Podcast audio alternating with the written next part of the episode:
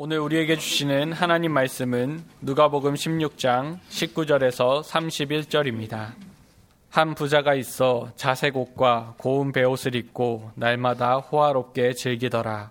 그런데 나사로라 이름하는 한 거지가 헌데 투성이로 그의 대문 앞에 버려진 채 그 부자의 상에서 떨어지는 것으로 배불리려 하며 심지어 개들이 와서 그 헌대를 핥더라. 이에 그 거지가 죽어 천사들에게 받들려 아브라함의 품에 들어가고 부자도 죽어 장사되매 그가 음부에서 고통 중에 눈을 들어 멀리 아브라함과 그의 품에 있는 나서로를 보고 불러 이르되 아버지 아브라함이여 나를 긍휼히 여기사 나사로를 보내어 그 손가락 끝에 물을 찍어 내 혀를 서늘하게 하소서. 내가 이 불꽃 가운데서 괴로워하나이다. 아브라함이 이르되 예 너는 살았을 때에 좋은 것을 받았고 나사로는 고난을 받았으니 이것을 기억하라. 이제 그는 여기서 위로를 받고 너는 괴로움을 받느니라. 그뿐 아니라 너희와 우리 사이에 큰 구렁텅이가 놓여 있어 여기서 너희에게 건너가고자 하되 갈 수 없고 거기서 우리에게 건너올 수도 없게 하였느니라. 이르되 그러면 아버지여 구하오니 나사로를 내 아버지의 집에 보내소서 내 형제 다섯이 있으니 그들에게 증언하게 하여 그들로 이 고통받는 곳에 오지 않게 하소서. 아브라함이 이르되 그들에게 모세와 선지자들이 있으니 그들에게 들을지니라. 이르되 그렇지 아니하나이다. 아버지 아브라함이여 만일 죽은 자에게서 그들에게 가는 자가 있으면 회개하리이다. 이르되 모세와 선지자들에게 듣지 아니하면 비록 죽은 자 가운데서 살아나는 자가 있을지라도 권함을 받지 아니하리라 하셨다 하시니라. 아멘.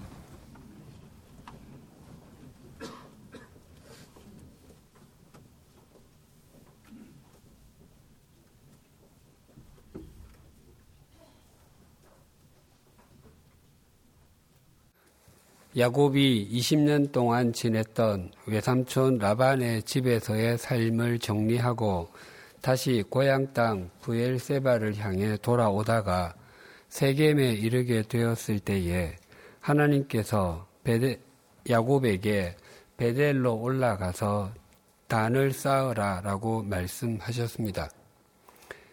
야곱은 형 에서의 위협을 피해 하란 땅에 있는 바단 아람으로 갈 때에 자신을 평안하게 돌아오게 해주시면 하나님을 하나님으로 섬길 것이고 자신의 삶을 성전으로 가꾸어 갈 것이며 11조를 드리겠다고 서원을 했었습니다. 하지만 야곱은 그 사실을 까맣게 잊어버리고 있었는데 하나님께서 그것을 상기시켜 주셨던 것이었습니다. 그 단을 쌓음은 야곱 가족들에게 가족 부흥회와도 같았습니다. 그때에 한 장례식이 있었습니다. 창세기 35장 8절이 이러합니다. 리브가의 유모 드보라가 죽음에 그를 베델 아래에 있는 상수리 나무 밑에 장사하고 그 나무 이름을 알론바굿이라 불렀더라. 리브가의 유모였던 더보라가 죽자 상수리 나무 아래에 장례를 치르고는 그 나무의 이름을 알론바굿이라고 불렀다고 합니다. 알론바굿은 곡함의 상수리라는 뜻인데 풀어서 말씀드리면 통곡의 상수리 나무입니다. 성경은 이 유모의 주인이 되는 리브가가 어떻게 죽었는지는 아무런 말을 하지 않습니다. 하지만 그 유모의 죽음에 대해서는 야곱의 온 집안이 애도했다고 기록합니다. 리브가, 리브가의 유모의 이름이 드보라인데 우리는 드보라라고 하면 먼저 떠오르는 인물이 있습니다.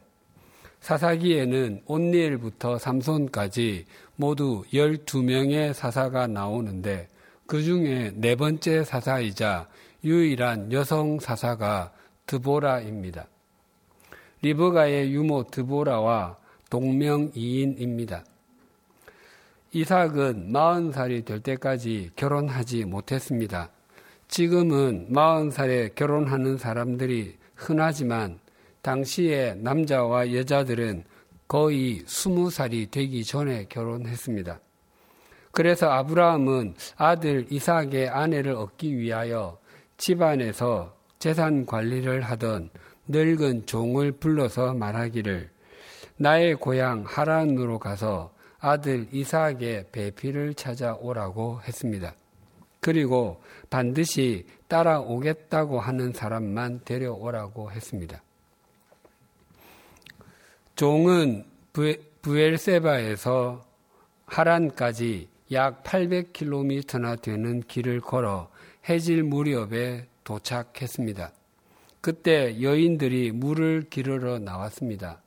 종이 기도하기를 제가 한 소녀에게 물을 달라고 했을 때 제게는 물론 낙타에게도 물을 주면 그가 이삭을 위한 배필로 알겠습니다. 라고 기도했습니다. 그 기도가 끝나기도 전에 리브가가 물동이를 메고 나타났습니다. 리브가는 아브라함의 동생의 손녀였습니다. 종이 기도한 대로 리브가는 낙타에게도 물을 주었고 그 이후 모든 것이 일사천리로 진행되어 리브가는 아브라함의 종을 따라가겠다고 했습니다.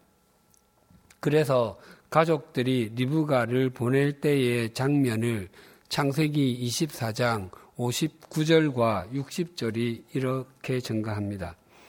그들이 그 누이 리브가와 그의 유모와 아브라함의 종과 그 동행자들을 보내며 리브가에게 축복하여 이르되 우리 누이여 너는 천만인의 어머니가 될지어다 내 씨로 그 원수의 성문을 얻게 할지어다 리브가의 아버지 부두엘과 오라비 라반을 비롯한 가족들이 리브가를 보낼 때에 그의 유모도 함께 딸려 보냈다고 합니다. 유모가 이 단어가 저절 먹이다라는 그 단어에서 온 것으로 보아 리브가는 유모의 젖을 먹고 자란 것으로 보입니다. 당시에 리브가의 나이를 10대 후반으로 보면 이 유모는 30대 초중반 정도로 예상이 됩니다. 이 유모는 리브가를 따라서 브엘세바로 와서 리브가와 이삭이 결혼하는 것을 보았을 것입니다. 이삭과 리브가 부부에게는 20년 동안 자녀가 없었습니다. 그리고 이삭이 60세가 되던 때에 에서와 야곱이 태어났습니다.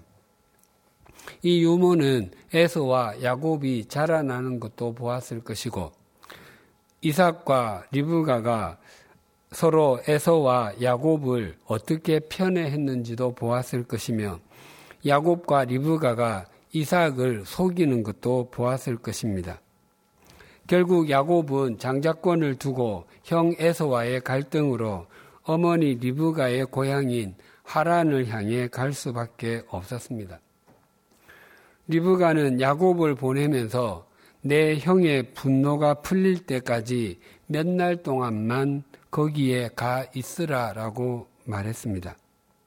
하지만 그 몇 날 동안은 수없이 반복되어 20년이 되고 말았습니다. 그리고 리브가가 야곱을 보내며 본 것이 그 두 사람이 서로 마지막으로 본 것이 되고 말았습니다. 리브가의 유모 드보라는 야곱 집안의 산 증인과 같습니다. 이 드보라가 야곱이 처음에 외삼촌의 집으로 갈 때에 동행했었는지 아니면 도중에 야곱의 아내 레아나 라헬이 출산할 때에 갔는지 성경이 말하지 않습니다. 하지만 야곱의 자녀들이 연이어 태어날 때 리브가의 도움이 있었음이 틀림없습니다. 야곱의 아들 중에서 드보라가 죽고 난 후에 태어난 사람은 베냐민 한 사람밖에 없습니다. 그렇다면 드보라는 루벤부터 요셉까지 그리고 딸 티낫까지 합치면 12명의 자녀가 태어나는 것을 보았고 그들을 돌보았을 것입니다. 이스라엘을 구성했던 열두 아들 중에서 열한 명이 드보라의 손에서 자랐습니다. 드보라의 역할이 너무도 소중했기에 그가 세상을 떠났을 때 온 가족이 슬퍼했고 얼마나 많이 울었던지 그를 매장한 나무의 이름을 알론바굿, 통곡의 상수리 나무라고 이름을 붙일 정도였습니다. 하나님께서는 무엇인지 몰랐던 이 여인의 이름을 마지막 순간에 드러나게 해 주셨습니다. 하나님은 우리의 이름을 기억하시고 불러주시는 분이시기 때문입니다.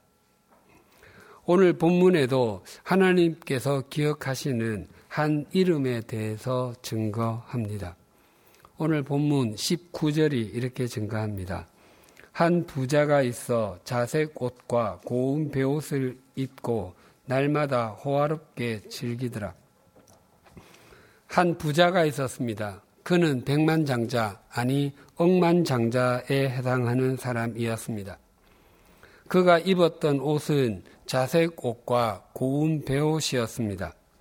자색 옷은 겉옷이었고 베옷은 속옷이었습니다.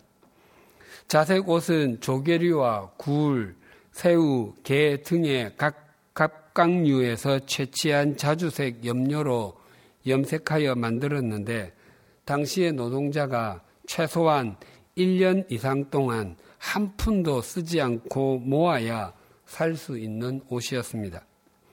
이런 옷은 당시 왕족이나 귀족 그리고 굉장한 부자들만 입을 수 있었습니다. 그리고 고운 베옷은 애굽산 세마포로 만든 속옷이었습니다. 당시 여러 종류의 세마포가 있었는데 고운이라고 하는 형용사가 붙은 것으로 보아서 아주 고급 제품이었던 것으로 여겨집니다. 이 옷은 무게를 달아서 팔았는데 그 가격이 꼭 금값의 두 배였었다고 합니다. 당시 애굽에서는 그들의 왕이었던 바로가 죽었을 때 이 세마포로 시신을 쌌습니다. 요셉이 형들에 의해서 미디안 상인들에게 팔려서 보디발 장군의 집에서 종살이와 그리고 그 후에 누명을 쓰고 옥살이를 했습니다. 그 감옥에서 바로의 신하였던 두 사람의 꿈을 해석해 준 것이 계기가 되어서 바로왕의 꿈을 해석해 주고 당시 초강대국 애굽의 총리가 되었습니다. 그때 바로왕이 신임 총리 요셉에게 입혀준 옷이 세마포였습니다. 그런 옷을 이 부자가 입고 있었습니다. 20여 년 전에 사업을 하시던 어떤 분이 주일 아침에 뜬금없이 제게 자신이 입고 있는 양복을 보여주시면서 목사님, 이 옷을 산 지 제법 되었는데 그때 150만 원을 주고 산 것입니다. 옷이 좋습니다. 라고 말했습니다. 저는 그분이 왜 그런 말씀을 하셨는지 지금도 잘 모르겠습니다. 이 부자의 옷은 거기에 비할 바가 아니었습니다. 그 양복보다 최소한 20배 이상 비싼 옷을 입고 있었습니다. 그런 옷을 입는 사람은 아무 음식이나 먹을 수 없습니다. 아주 잘 차려진 최고급 음식을 먹어야 합니다. 또 그런 음식을 먹는 사람은 초라한 집에서 살 수 없습니다. 아주 웅장한 대저택에서 살아야 합니다. 19절을 다시 봉독하겠습니다. 한 부자가 있어 자색 옷과 고운 베옷을 입고 날마다 호화롭게 즐기더라. 이 부자는 비싼 옷만 입었던 것이 아니라 예상대로 음식도 늘 진수성찬이었습니다. 호화롭게의 원 의미는 눈이 부시게입니다.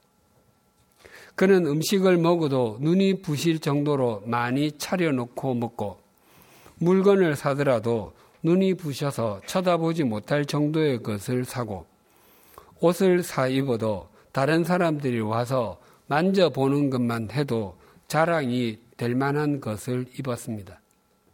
그런 삶을 1년에 몇 차례 정도 산 것이 아니라 매일매일의 삶이 그런 삶의 연속이었습니다. 그는 매일 사람들을 불러서 파티를 열었습니다. 28절에 보면 그에게는 다섯 형제가 더 있었습니다. 그들이 초청 대상이었을 것이면 물론이고 정계, 재계, 학계 등 당시 그 사회에서 유명하다고 하는 셀럽들도 초대를 받곤 했을 것입니다. 그런 사람들을 불러서 매일 파티를 여는 것은 보통의 재력으로는 불가능한 일입니다. 그만큼 그는 가진 것이 많았습니다. 이런 부자와 극한 대조를 보이는 사람이 등장합니다. 20절과 21절이 이렇게 증거합니다. 그런데 나사로라 하는 이름 하는 한 거지가 헌대투성이로 그의 대문 앞에 버려진 채 그 부자의 상에서 떨어지는 것으로 배불리려 하며 심지어 개들이 와서 그 헌대를 할더라. 부자와 대조가 되는 인물은 거지 나사로입니다. 그는 단지 이 집, 저 집을 돌아다니며 음식을 얻어서 자기의 거처로 돌아와서 먹는 사람이 아니었습니다. 그의 몸에 헌대, 즉, 종기를 가진 사람이었습니다. 그런 그가 부자의 집 대문 앞에 버려져 있었습니다. 그가 발, 자기 발로 오지 않고 누군가에 의해 버려졌다고 하는 것은 그는 자기 발로 걸을 수 없는 장애인이었음을 의미합니다. 누가 나사로를 그렇게 했는지 모릅니다. 그 부모가 더 이상 키울 수 없다고 갖다 버렸는지, 그 형제들이 도움이 되지 않는다고 내다 던졌는지, 지인들이 부잣집 앞이면 굶어 죽지는 않겠지라고 생각하고 내 동댕이 쳤는지 성경은 아무것도 전해주지 않고 단지 그가 거기에 버려져 있었다고만 전합니다. 또한 나사로는 부자가 파티가 끝나고 나면 남은 음식을 나누어 주었기 때문에 그것으로 생계를 유지했던 것이 아니었습니다. 그는 상에서 떨어지는 것으로 허기진 배를 채웠습니다. 당시에는 오늘날과 같은 냅킨이 없던 시절이었습니다. 뿐만 아니라 포크와 나이프 그리고 스푼도 없었습니다. 대부분의 음식을 손으로 먹었습니다. 그랬기 때문에 사람들의 손이 자주 더러워졌습니다. 부잣집에서는 손님들을 배려하기 위해서 식당, 식탁 그 테이블 위에다가 빵 덩어리를 두곤 했습니다. 사람들은 자신들의 더러워진 손을 그 빵에다가 닦고는 그 빵을 던지곤 했습니다. 나사로가 그것을 주어서 먹었던 것이었습니다. 20절과 21절에는 나사로의 극한 실상을 보여주는 것이 두 가지가 더 있습니다. 하나는 그가 부자의 대문 앞에 버려져 있었다는 것입니다. 그 대문은 일반 사람들이 사는 집의 대문을 가리키기도 하지만 성전문이나 궁궐문을 가리키는 말이기도 합니다. 부자가 사는 집이 사람들을 불러서 매일 초호합한 파티를 벌일 정도라면 그 집의 마당은 아주 잘 꾸며져 있었을 뿐만 아니라 상당히 넓었을 것이고 그런 마당으로 들어가는 대문 또한 일반 가정집의 대문보다 훨씬 더 웅장하고 화려했을 것입니다. 그런 대문 앞에 장애와 온몸에 종양을 가진 한 거지가 누워 있습니다. 얼마나 대조적입니까? 나사로의 극한 실상을 보여주는 것이 또 하나 있습니다. 그것은 개들이 와서 그의 헌데 그 종기를 핥았다는 것입니다. 몸에 종기가 나면 손을 대기만 해도 통증이 있습니다. 그런데 개들이 와서 여기서 말하는 개들은 반려견이 아니라 들개입니다. 그런 개들이 와서 그의 몸에 종기를 핥을 때 그 고통은 가중되었을 것입니다. 그럼에도 불구하고 그에게는 그 개들을 쫓아낼 힘이 없었습니다. 우리나라에서도 상대가 얼마나 형편없는 사람인지 또 얼마나 나쁜 사람인지를 말할 때 짐승의 이름을 덜먹거리며 표현합니다. 성경에서도 상대가 얼마나 낮은 존재인지 또 얼마나 비참한 존재인지를 설명할 때 짐승을 들어서 설명합니다. 우리가 15장에서 살펴본 집을 나간 둘째 아들을 기다리는 아버지의 비유에서 둘째는 아버지로부터 유산을 받아서 자신만만하게 그 집을 떠나 먼 나라로 갔습니다. 그러나 그는 결국 돼지치기의 신세가 되고 말았습니다. 그는 그 일을 하면서 돼지가 먹는 쥐염 열매라도 먹으려고 했지만 그것마저도 주는 사람이 없었습니다. 이것은 인간이 내려갈 수 있는 마지막 지점까지 내려갔다는 것을 표현하는 것입니다. 예수님께서 나사로의 이야기에 개를 등장시키는 이유도 동일합니다. 그가 크고 많은 고통을 겪고 있고 굉장한, 굉장히 비참한 상황에 있다는 것을 강조하는 것입니다. 이렇게 대조적인 두 인생에 동일하게 찾아온 것이 있었습니다. 22절이 이렇게 증가합니다. 이에 그 거지가 죽어 천사들에게 받들려 아브라함의 품에 들어가고 부자도 죽어 장사되매 이해의 뜻은 그러나입니다. 시사 고발 프로그램 진행자의 표현을 빌려서 나타내면 그런데 말이죠입니다. 이 두 인생에 동일하게 찾아온 것은 죽음이었습니다. 두 사람이 비슷한 시기에 죽었는지 아니면 시차를 두고 죽었는지 알 수 없지만 거지가 죽었다는 말이 먼저 나오는 것으로 보아 나사로가 먼저 죽은 것으로 보입니다. 그리고 그렇게 오래지 않아 부자도 죽었습니다. 그러나 죽었다는 면에서는 동일합니다. 이 두 사람뿐만 아니라 이 땅에 사는 모든 사람들 역시 동일합니다. 모든 사람에게 마지막 숨을 내어 쉬고 죽는 때가 있다는 것은 절대적인 진리입니다. 그리고 그때가 언제인지 그 장소가 어디인지를 정하는 것은 하나님이십니다.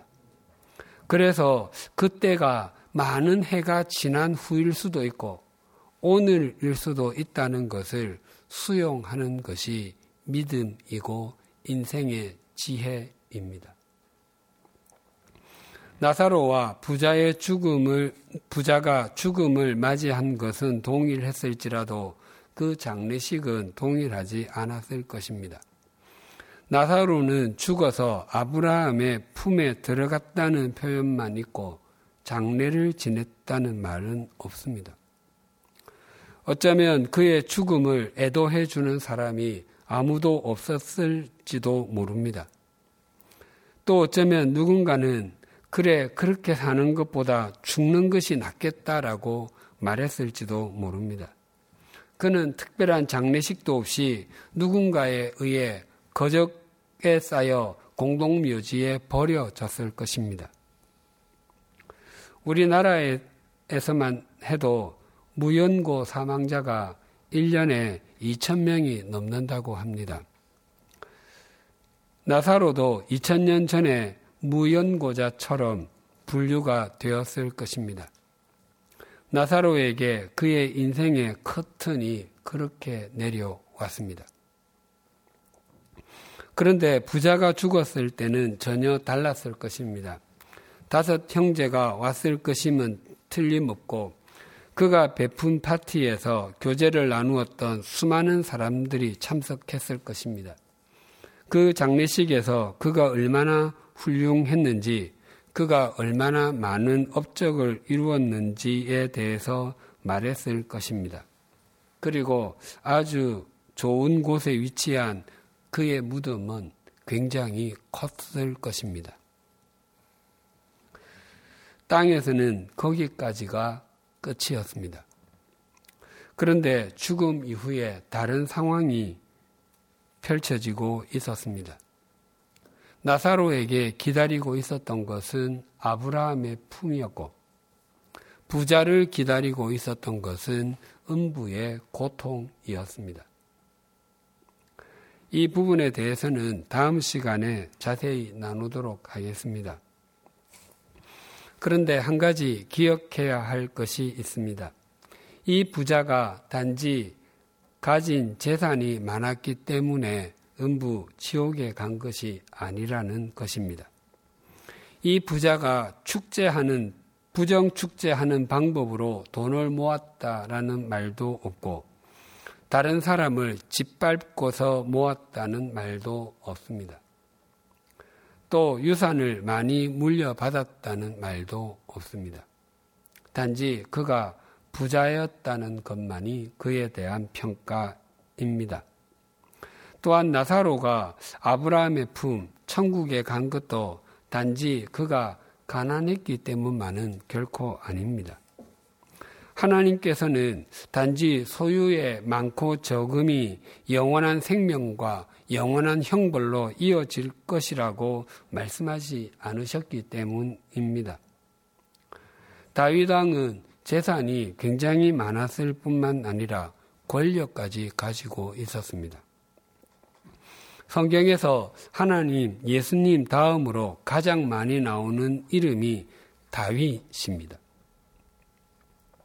이 다윗의 후손으로 예수님께서 오셨습니다.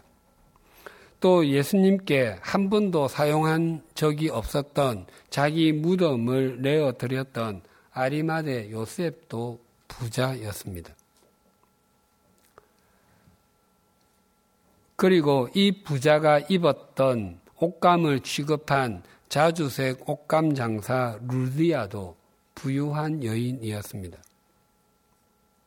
무엇보다도 아, 그러나 이들 모두가 다 신실한 하나님의 사람들이었습니다. 무엇보다도 지금 나사로를 품고 있는 아브라함 역시 부자였습니다. 창세기 14장에 보면 가나안 땅에서 살았던 북쪽의 네개 도시 국가와 남쪽에 있던 다섯 개 도시 국가 사이에 서로 전쟁이 있었는데 그 와중에 전쟁과 상관이 없었던 아브라함의 조카 롯이 재산을 수탈당하고 포로로 끌려갔습니다.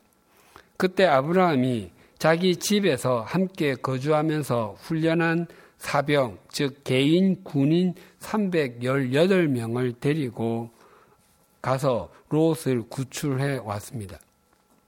집에서 군인 318명을 키우려면 얼마나 비용이 많이 들겠습니까? 아브라함은 그런 부자였음에도 천국에 들어가 있습니다. 영원한 생명의 길로 가는 것과 영원한 형벌의 길로 가는 것이 소유의 과다로 결정되는 것이 아닙니다. 이 부자는 자신이 갖고 누리는 것이 너무도 많았기 때문에 하나님에 대해서 또 자신의 죽음 이후에 대해서 생각하지 않았던 것으로 보입니다. 마치 누가복음 12장에 나오는 많은 곡식을 추수하고서 그것을 보관하기 위해서 더 큰 곡간을 짓고는 영혼아 여러 해 쓸 물건을 많이 쌓아 두었으니 평안히 쉬고 먹고 마시고 즐거워하자라고 읊조리며 자기 자신의 소유가 자신을 지켜줄 것이라고 굳게 믿은 부자처럼 본문의 부자도 자신이 가진 부로 인해서 영원한 생명에 대해서 생각하지 못했던 것으로 여겨집니다.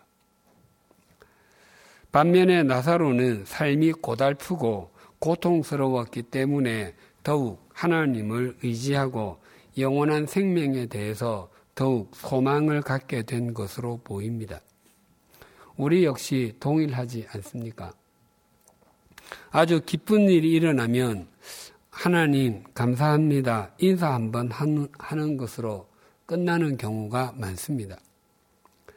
그러나 감당하기 힘들 정도의 고난을 겪거나 눈물의 골짜기를 지나면서 비로소 하나님이 자신에게 어떤 분이신지 자신이 진정 힘으로 삼고 삼아야 하는 것이 무엇인지를 깊이 생각하게 됩니다. 오늘 본문에서 부자는 갖고 있지 않지만 거지는 아주 분명하게 가진 것이 있습니다.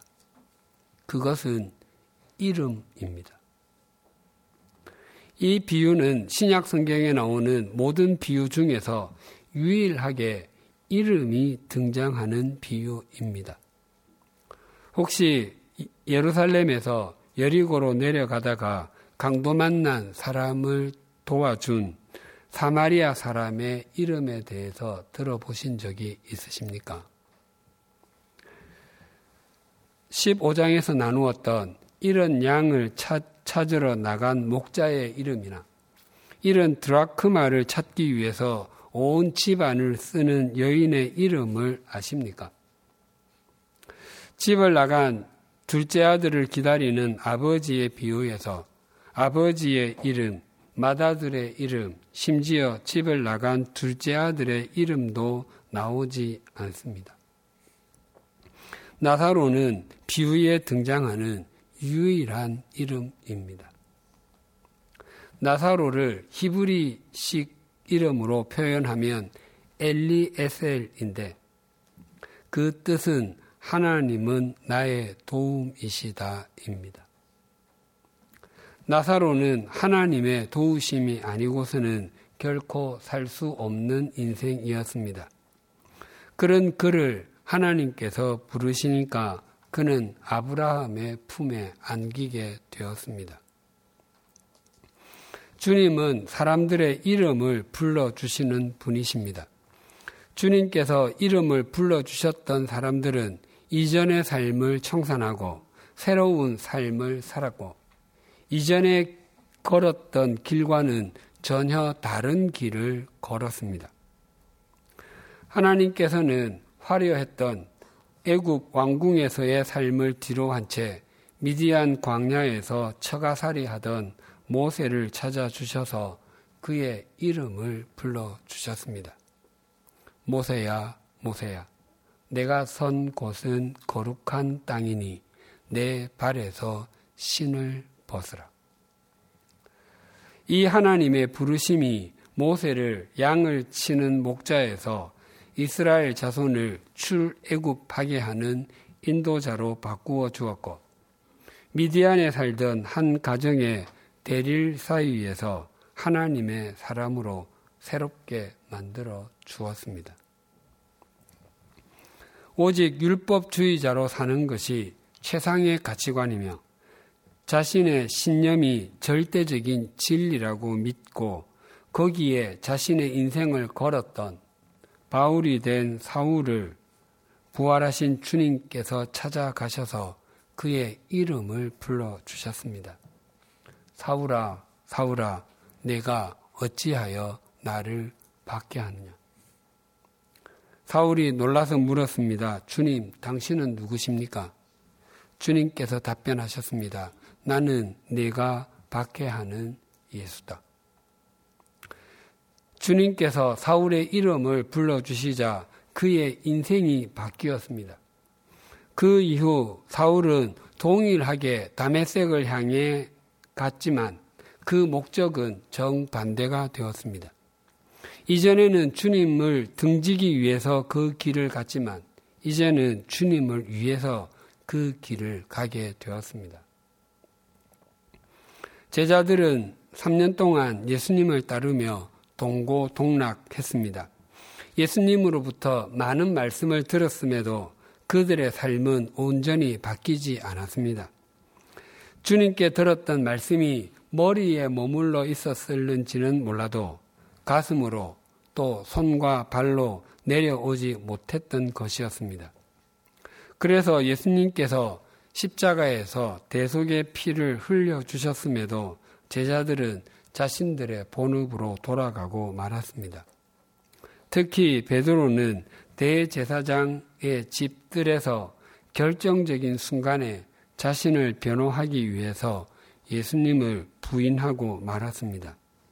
예수님은 그런 그를 찾아가셔서 그의 이름을 불러주셨습니다. 요한의 아들 시모나, 내가 나를 사랑하느냐. 시몬은 베드로의 본래 이름입니다. 예수님의 이 부르심이 베드로를 사도가 되게 했습니다. 그동안 수없이 들었던 말씀이 진리의 말씀이요. 주님은 영원한 하나님이신 것을 머리만이 아니라 인격과 삶으로 받아들였습니다. 그래서 그는 진리에 순종하는 사도가 되었습니다. 오직 돈이 전부라고 생각하고 돈이 있어야지 큰 소리 칠 수 있다고 생각한 사람이 있었습니다. 돈만 있으면 비록 자신의 직업이 다른 사람들로부터 손가락질을 받든 신체 조건이 남들보다 좋지 못하든 다른 사람들이 함부로 대하지 못한다고 여겼습니다. 그래서 불의한 방법으로 치부하는데 온 인생을 투자했습니다. 예수님께서는 돌 무화과 나무 위에 있던 그의 이름을 불러 주셨습니다. 사개오야 속히 내려오느라 오늘 내가 내 집에서 유하여야겠다.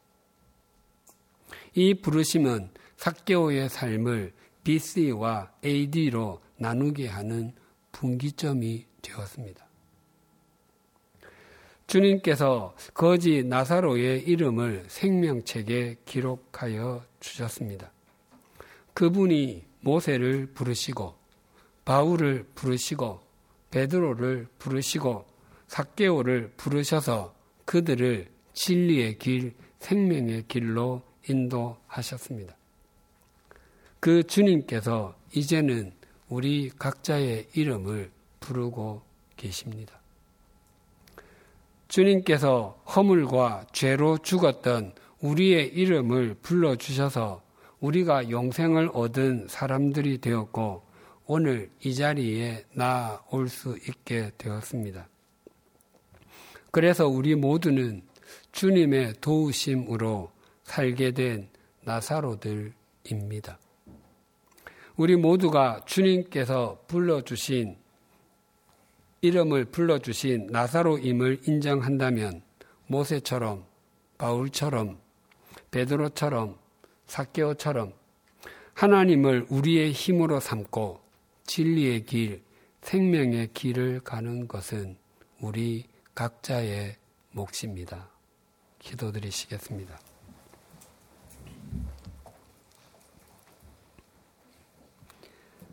나를 지으신 주님, 내 안에 계셔. 처음부터 내 삶은 그의 손에 있었죠. 내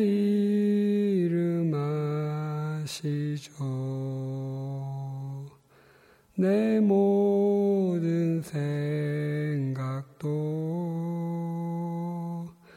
내 흐르는 눈물 그가 닦아주셨죠. 내 이름 아시죠. 내 모든 생 각도 아바라 부를 때 그가 들으시죠. 하나님 아버지, 우리의 이름을 각각 불러주심을 감사합니다. 우리는 하나님께서 우리의 이름을 기억해 주시는 것보다 부자처럼 이름이 없어도 가진 것이 많은 것이 더 좋다고 생각했고 누리고 즐기는 것이 많을수록 더 행복할 것이라고만 생각하곤 했습니다. 그래서 더 많이 갖고 더 많이 즐기기 위해서 동분서주할 때가 많았습니다. 주님께서 그런 인생을 살다가 쓰러지고 말 우리들의 이름을 불러주시고 진리의 생명의 영생에 눈을 뜨게 해 주심을 감사합니다. 모세, 바울, 베드로, 사케오가 주님께서 자신의 이름을 불러 주셨을 때 이전과 전혀 다른 새로운 인생을 살며 영혼에 잇된 길을 걸어갔듯이 우리도 주님께서 주님께 이름이 불린 사람으로 하나님을 우리의 힘으로 삼고 진리와 생명의 길을 걸어가게 하여 주시옵소서 예수님의 이름으로 기도드립니다. 아멘.